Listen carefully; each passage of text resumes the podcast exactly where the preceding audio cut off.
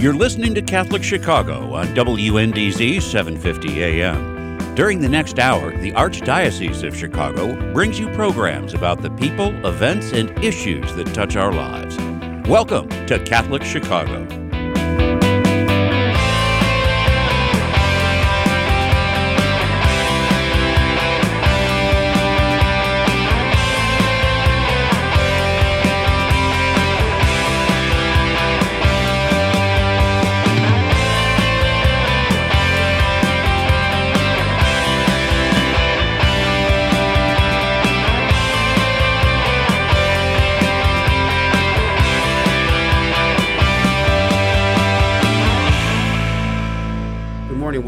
To Catholic Chicago on WNDZ 750 AM. Father Greg Sakowicz, the rector of Holy Name Cathedral, and co-hosting, always backed by popular demand, Mark yeah, Teresi, assistant of the rector for plan development, which happened to be assistant with me.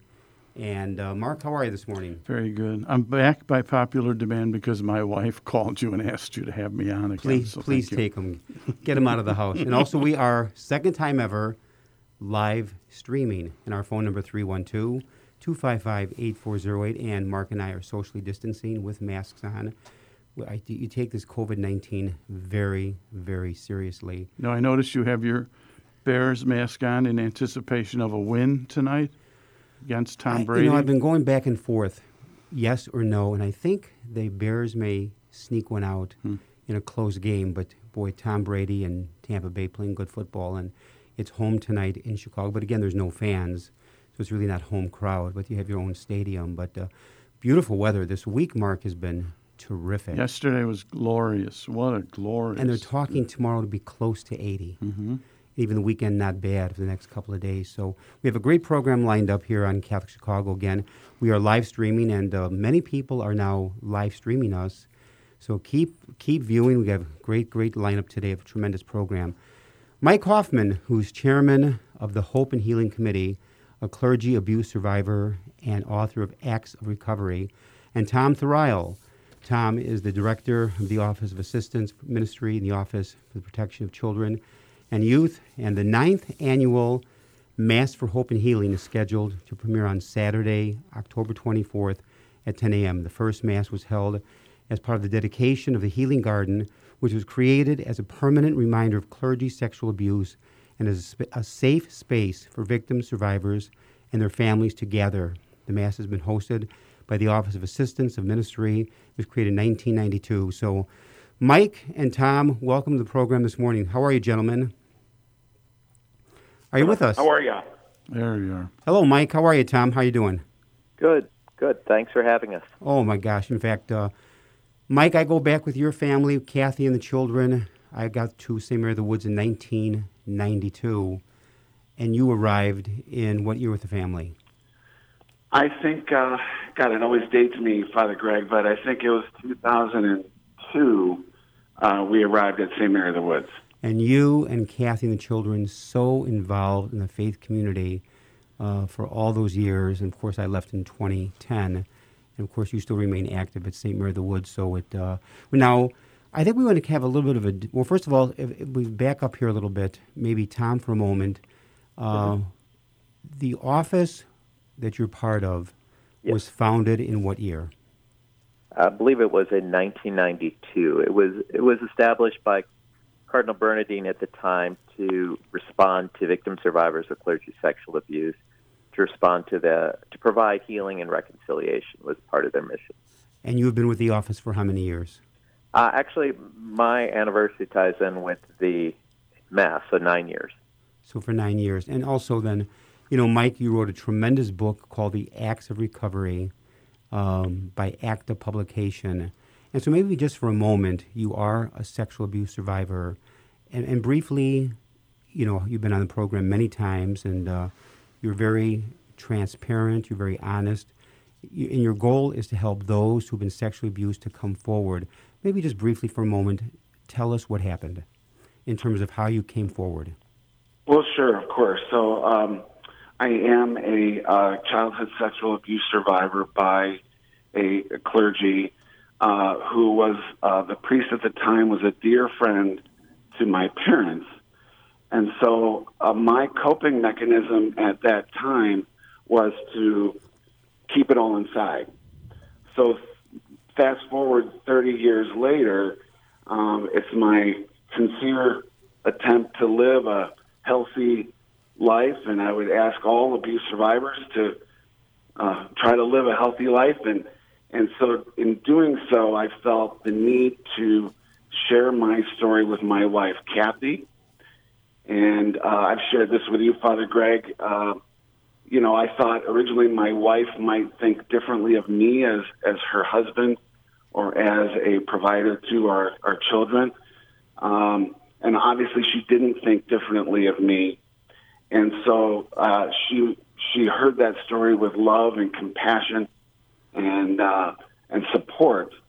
And so soon after that experience of telling my wife my story, uh, I frankly turned to you, Father Greg, because I was I was and remain active at St. Mary of the Woods, and I felt that I probably couldn't kind of participate in the life of the liturgy and in the life of the parish if I was keeping this secret inside. And so, trusting you and, and knowing you, uh, I reached out to you, Father Greg, and I told you my story of childhood sexual abuse.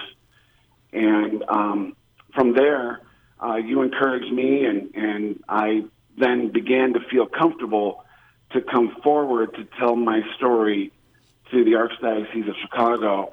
And that's when, you know, I had met Tom Sarrail and, and Leah McCluskey and Myra Flores, and and I was met. They received my story with such decency and professionalism and compassion, and and because of that and all of that went so well, we're able to we're able to talk about it here today. Now, and, Mike, let me just ask you: uh, your sexual abuse by the priest predator did it last about four years between like the age of nine and 13, roughly? Uh, that's correct. And the thing is, I, mean, I remember you said to me, because you've shared the story before, and I'm very humbled, that when you came to me, you had this deep fear that I would reject you, call you a liar, it never happened, defend the priesthood, and tell you to get out of here. I mean, in so many words. well, yes. I mean, if you can imagine, you know, there's some anxiety in in coming forward to tell such a a, a perverse and depraved story and and I I was thinking, you know, maybe you might not be able to hear it and process it and perhaps you might think that I was attacking you or your good ministry or your good character and of course I would I would never do that but that was some of the anxiety that I felt when I was uh, coming forward and telling my story to you. Now, Mike, then you moved that story because I was there at St. Mary of the Woods. It you told you shared your story with the whole parish, and uh, I'm curious as you did that. It took a lot of courage. Um, it was probably the next step in terms of your healing, but. What was the reaction? I mean, people knew you as involved in the parish. All of a sudden, you're up there telling this story. Um, what were parishioner reactions, your friends' reactions to that? The um, there there are wide reactions. I can summarize that in saying it was my my my effort to tell the parish my story was my effort to remain comfortable and have my heart be opened in the parish community. And I was received by the parish with nothing but love and compassion. You know, so many people said, I'm so glad to hear you share your story. So sorry that it happened. But now that we know that it happened and we know that the Archdiocese reaches out to other victim survivors and that I have personally received many services from the Archdiocese and my family has been has received many services that that the regular Catholics in the pew were comforted to know that outreach services are there and, and long-standing with the support of all the priests and the leadership of the Archdiocese to heal these wounds caused by clergy abuse of children.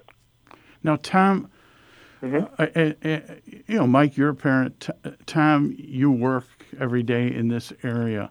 How, uh, you know, it's such a, a, a devious, deadly sin.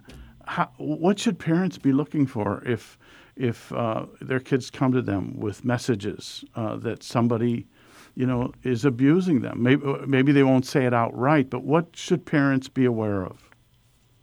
Well, I think some of the things are, you know, is your child acting differently? First of all, uh, if your child tells you something, if, if you have a child who does directly tell you something, to take it seriously and to act on it and to follow up on that. But often you'll see signs like either their grades may be slipping a little bit, they may be their behaviors may be a little bit different. You'll start to get clues that suggest something is off, and then you can take some steps to check that out. And you know, to the credit of the Safe Environment Office, I mean, they're trying to do and have done a lot to try to prevent some of this from happening. I mean, what you heard from Mike is a fairly common story, especially for men. You know, that it's not uncommon for them. I think the data is that they wait about 25 years or so before they're ready to come forward. And they also, like Mike talked about, feel the shame and the embarrassment and the confusion and the fear of what's going to happen if I come forward and talk about this. Will I be supported? So um, it's a it's a big deal what Mike is doing today. Yeah, I do want to say that uh, the office you work with, Tom, mm-hmm. you and your colleagues, I have the highest compliments. You do such tremendous work with compassion, empathy. You listen, and Mike will be the first one to agree with me because when Mike shared his story with me, I think it was back in 2006, Mike. Uh, yes, that's correct. And the thing is, um, I said, you need to go to the Office of Protection of God's Children, it was called then. And you did, but you were hesitant because you were afraid are they going to slam you, reject you, say never happened, grill you? But you were met with such compassion. Now, one question I know you've been asked many, many times you kept this secret for 25 or 30 years before you finally came forward to Kathy and then to me. What triggered, after all those years, to finally say, I can't keep this inside anymore? Well, sure. Um, I had read um, in the summer of 2006, there was a, a story in the Chicago Tribune about another uh, abuse survivor who was, uh, frankly, suing the Archdiocese of Chicago, and and I knew the the boy. He was a friend of mine at the time, and it was uh, frankly the lawsuit was related to the same mm-hmm. abuser, and so seeing the abuser's name and seeing the location of abuse, and and reading the name of of a, a guy I knew at the time um, triggered all of those memories that I had, frankly, normalized. I thought the the ongoing anxiety I was feeling every day was normal, but then I realized, you know, the full loss of the innocence of my youth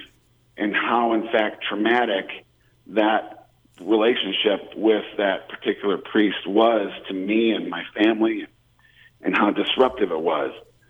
So with all of that flooding over me as a trigger, uh, I I wrestled with that for a couple of days, and then I finally decided, you know, almost in a near, frankly, almost in a near panic, I, I decided to trust my wife, and I told her my most difficult story, and thank God, uh, uh truly thank God, I did that. Um, for me, you know, healing begins at home and uh, um, you know, it's that's my story. Mm-hmm. We're going to take a little break. Um, Tom and Mike, we'll be back in just a few minutes, 7.50 a.m., Catholic Chicago, 312-255-8408. When we come back, I really would like to discuss with you and Father Greg, how has the church's position changed from 25 years ago to now in terms of how the church looks at these issues, starting at the top with Pope Francis? Uh, we will be back in a few minutes. Please stay tuned.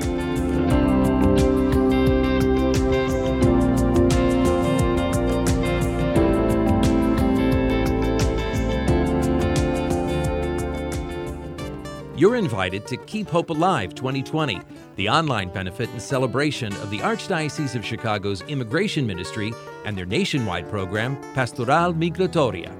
Join us virtually on the evening of Thursday, October 29th, for a night filled with music, camaraderie, and inspiring speakers. Cardinal Blase Cupich and Sister Norma Pimentel of Catholic Charities of the Rio Grande Valley, who was recently recognized as one of Time Magazine's 100 most influential people, will be joining us to help keep hope alive. Now, more than ever, the immigrant community, both here in the Archdiocese of Chicago and across the United States, needs the leadership formation and accompaniment that Pastoral Migratoria provides. Registration is free, and sponsorship and advertising opportunities are available. Visit www.keephopealive2020.org for more information and to register. Again, that's www.keephopealive2020.org.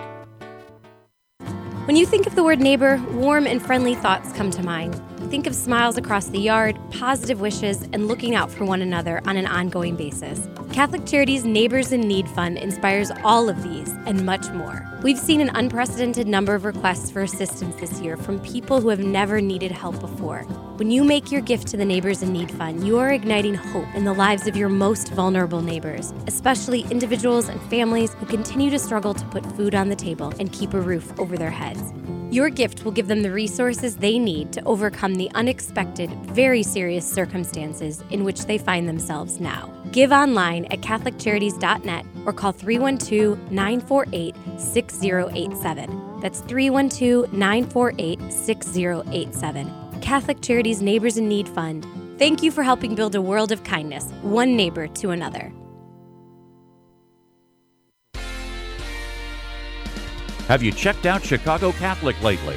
Either in print or online, Chicago Catholic has informative and stimulating content, including news from the Archdiocese, beautiful photographs, and a thoughtful column by our publisher, Cardinal Blase Cupich. Editor Joyce Duriga tells us about our current edition of Chicago Catholic. We have an overview of Pope Francis's new encyclical on fraternity and social friendship. Cardinal Cupich's column is also dedicated to it. The Archdiocese is urging everyone to get a flu shot this year. We share the details of the campaign, and we have coverage of the recent ordination of permanent deacons. Subscribe now. Go to chicagocatholic.com or call 312 534 7777. Like us on Facebook. Follow us on Twitter. Chicago Catholic, a fresh approach to Catholic news.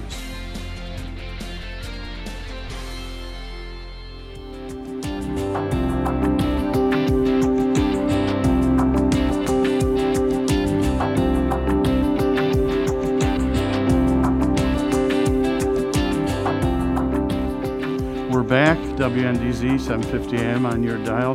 Father Greg Sakowicz here, Mark Teresi. We're safe distancing, we're masked, and we're sharing some very important stories and information with Mike and Tom regarding uh, an annual Mass for Hope and Healing. But before we talk about our annual Mass for Hope and Healing, I had a question. A few months ago in our studio, we had a gentleman from Chile who was abused and uh, was able, in some miraculous way, to have direct contact with the Pope. The Pope called him in.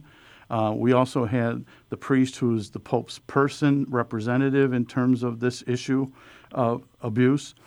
And um, it sounded like Pope Francis take, is taking this extremely to heart, and the church's stance is becoming even stronger as an advocate for abuse victims. Can either of you comment on that from you know, 25 years ago, 30 years ago to now, where is the church in terms of this issue? Yeah, I, I can take a crack at it. I mean, I can say 25, 30 years ago, I think there was, you know, there was a lot of confusion about, well, do you believe the story? Who do you, you know, who's telling the truth? Is the church telling the truth? Is, you know, are the opponents of the church telling the truth? That kind of thing. I think what's evolved over time is one, there's a general belief that, yes, this did occur, that children were being abused by priests. And I think what's shifted is a growing awareness of what the church is doing. You know, for example, if a victim survivor comes forward, we immediately offer them outreach, we immediately offer them support. And, you know, one of the things that probably isn't talked about much is you know, there is an independent review board, for example, and on that board is a victim survivor to speak to the concerns of what would a victim survivor think. And another thing that probably isn't talked about much is very often, as part of this process, when a victim survivor comes forward, after they've shared the story, after they've gone through therapy, after they've done some of this work, one thing that they often want is to somehow be able to tell their story to the cardinal. And the cardinal's been available for that. And I've had the chance to witness that um, and be there for those moments. And it's a very healing moment for someone to say, I need you to own some of this story with me. And the Cardinal's been very responsive, and I think that it's a it's a healing moment that doesn't really get talked about much. Now, before I forget this, uh, Tom, if somebody wanted to right now, a listener who would like maybe come forward and talk with you or someone from the office, give us a phone number. Uh, you know, I'm gonna. It's been so long since I've been in the office because of this COVID. I mean, three one two five three four eight two six seven. One more time. Uh, three one two five three four eight two six seven. Or it might even be easier to just go on our on the Office of Assistance Ministry website and just click on the link, and it'll send an email to me uh, and have all the information. So they do they go to um, archchicago.org and then click in from there? Yeah, just go to Office of Assistance Ministry. We first go to you know www.archchicago.org and then go to what Tom talked about. Can you can what what might if someone is listening and ready to do that, what might they expect in terms of that connect? Oh, sure, I can um, speak to that personally. Um, when I was reaching out at that time, um, I wrote a letter uh, to the archdiocese, and within a, a week, possibly ten days, I received an immediate response back from Leah McCluskey, um, welcoming me, uh, inviting me to share my story, um, frankly saying it's it's okay. You know, to go back to your previous um, question, Mark. Yeah, from the survivor's perspective, there is some, you know, anxiety, potential anxiety. What, you know, thinking, boy, if I come forward to share my story to the to church or church officials, will they believe me? And I can personally attest to the fact that I was received very well and I was believed. And so I did tell my story to Leah McCluskey, who is the liaison to the um, independent review board. And within a few weeks after that, you get a response. And within a few weeks after that, uh, I received, frankly, a, a letter um, from Leah saying that Cardinal George, that, that dates me, that how far back I, I came forward with this.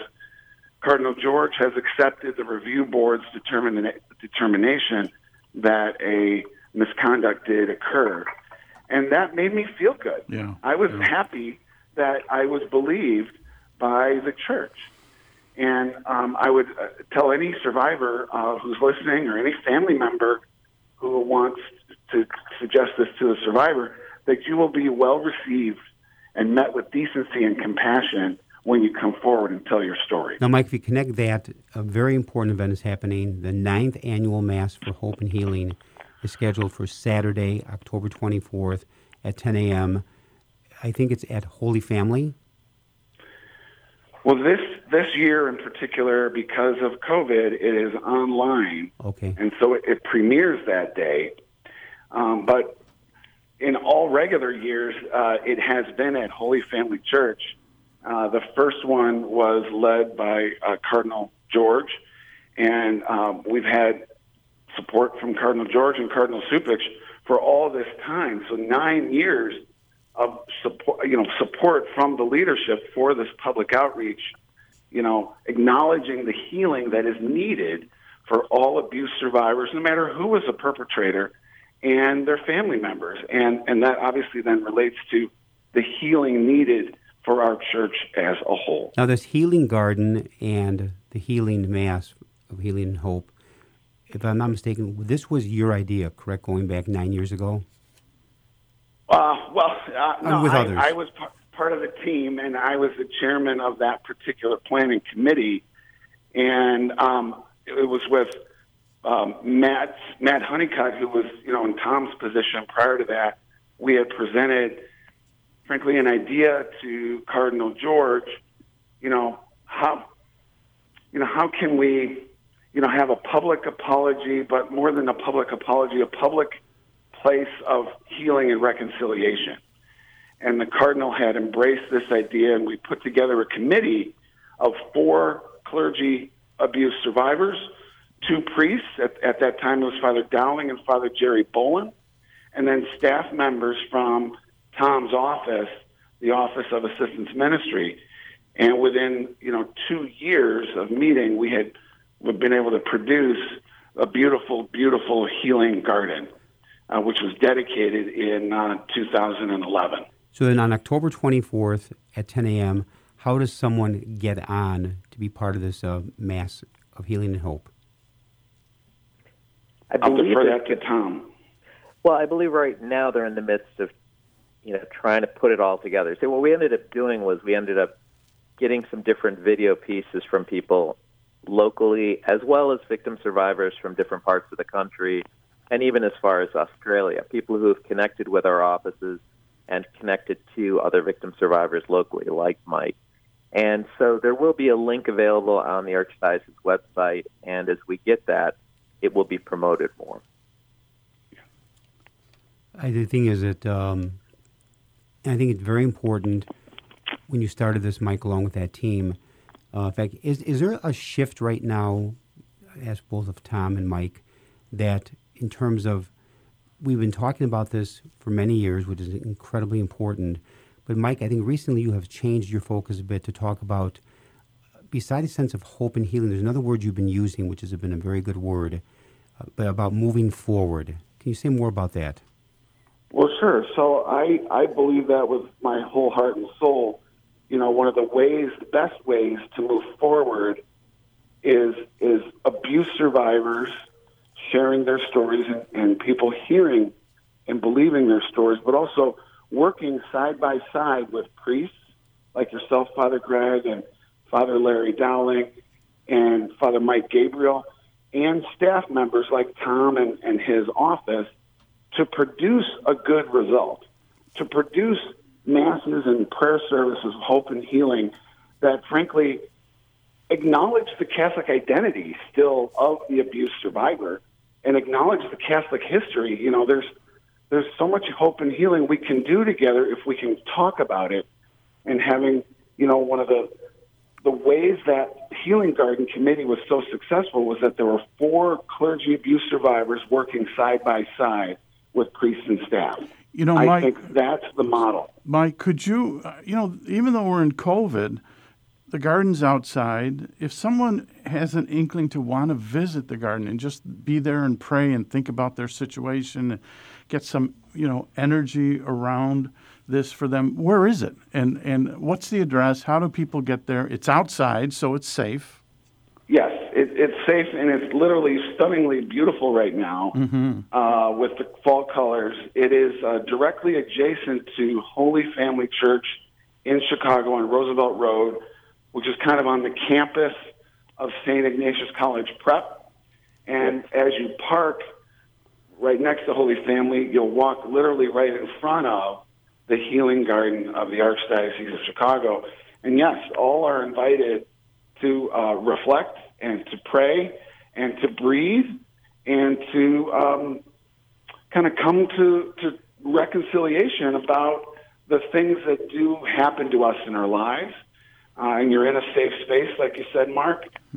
And I I may be eating lunch there on the bench. You know, sometimes I go there myself, and and uh, it's it's a beautiful place to go. And that, no, we need to bring this segment to a close. Uh, before we close, Tom, one more time, give us a phone number and a website okay, for people to learn more. I'm going to give you the correct phone number. What I realized is right before we left for COVID, my my phone had been changed. So the correct number is 312-534-3380. One more time. 312-534-3380. And the web? It's uh, Arch Chicago, and then look up Office of Assistance Ministry. I want to thank very. One more time. Arch Chicago, Office of Assistance Ministry. I want to thank in a very special way Mike Hoffman, Chairman of the Hope and Healing Committee, and Tom Therial is the Director of the Office of Assistance Ministry in the Office of Protection of God's Children, Children and, and Youth. Mike and Tom, thank you very much for joining us. Mike, give my love to the family. Both of you doing tremendous work in this whole important area. You're listening to Catholic Chicago on WNDZ 750 AM 312-255-8408. Father Greg Sakowicz and Mark Teresi will be back in a few minutes. Stay with us, and again, do not touch that dial. Thanks, guys. Thank you very much.